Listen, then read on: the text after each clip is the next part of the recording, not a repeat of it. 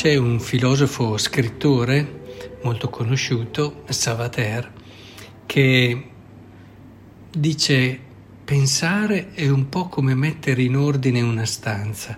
La si può mettere in ordine in molti modi, ma non si può mettere in ordine una stanza vuota. Lui lo riferiva certamente a quelle persone che non hanno un loro pensiero, persone vuote, povere in questo senso. Ma io vorrei proprio partire da questa eh, frase per riflettere su come noi ci poniamo dinanzi alle realtà che ci stanno intorno e soprattutto da che cosa noi ci aspettiamo salvezza. Io partirei proprio da questa domanda oggi e intendendo per salvezza ciò che ci può rendere veramente felici e felici per sempre. E la parola di Dio di oggi ci aiuta. Prendendo il Vangelo, per chi non l'avesse letto ve lo riprendo un attimo, si parla eh, di questo uomo che da 38 anni era ammalato. No? Gesù salì a Gerusalemme presso la porta delle pecore dove c'è una piscina chiamata in ebraico Bezzatà.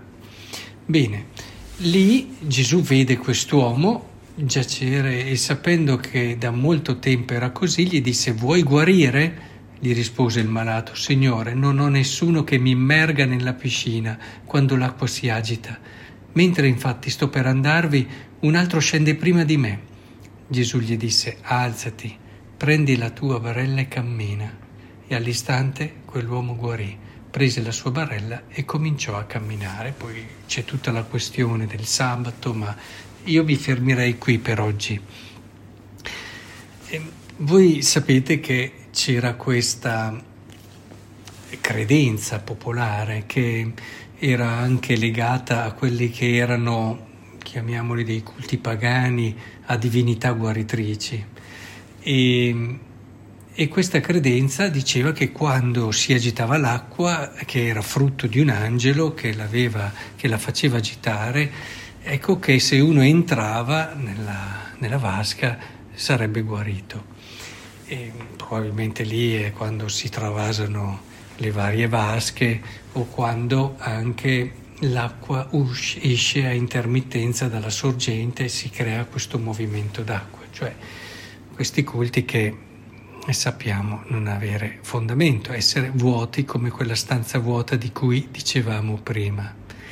Il problema di questa persona si può affrontare anche il tema eh, della solitudine, non ha nessuno che lo aiuti, ma credo che qui si possa oggi invece vedere con quest'altra prospettiva. Finché ti attacchi a qualcosa che è vuoto, sta pur sicuro che non guarirai mai.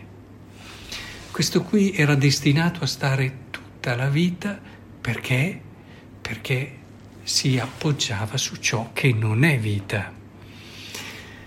Ora abbiamo iniziato con questa domanda che è proprio quella, noi a che cosa ci rivolgiamo, cosa crediamo che ci doni salvezza?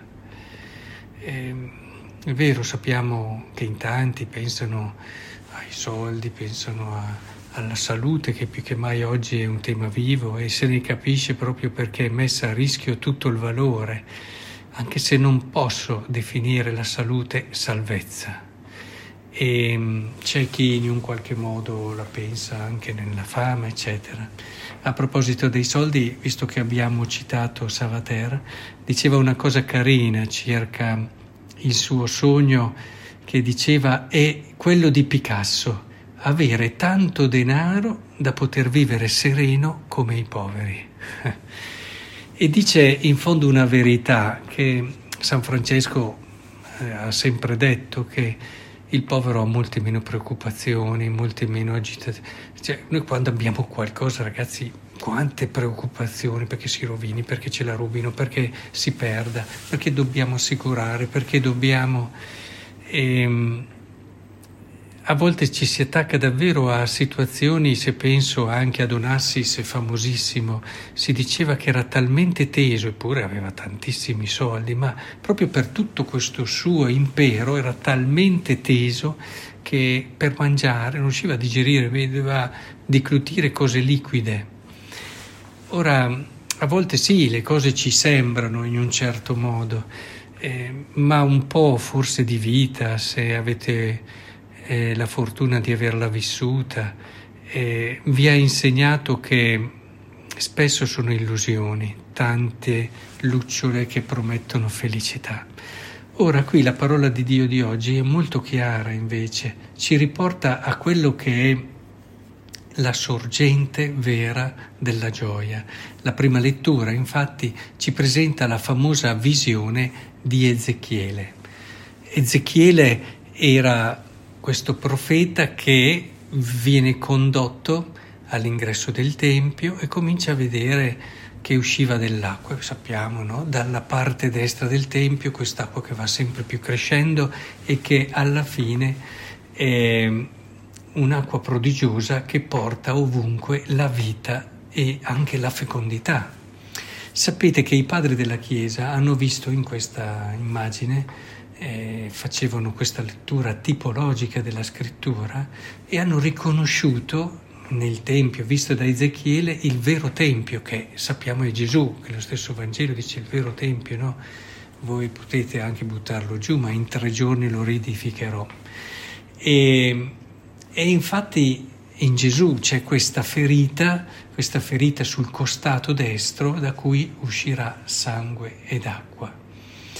E Ezechiele dunque ci aiuta a cogliere proprio come quest'acqua, al tempo sapete che Gerusalemme ha la stessa latitudine del Mar Morto è solamente un chilometro più basso il Mar Morto. Quindi si vede questa immagine di un'acqua viva che, che, cade in quell'acqua invece morta del Mar Morto che sapete è eccessivamente salata e rende impossibile la vita.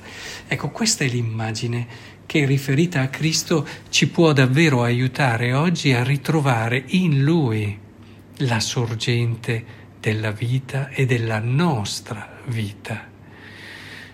Vorrei che in questo periodo ritrovassimo eh, il desiderio di approfondire e di conoscere meglio la persona di Gesù.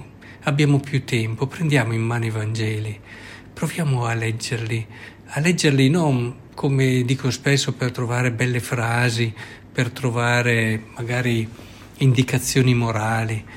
Leggiamole per conoscere Cristo, per conoscere Gesù.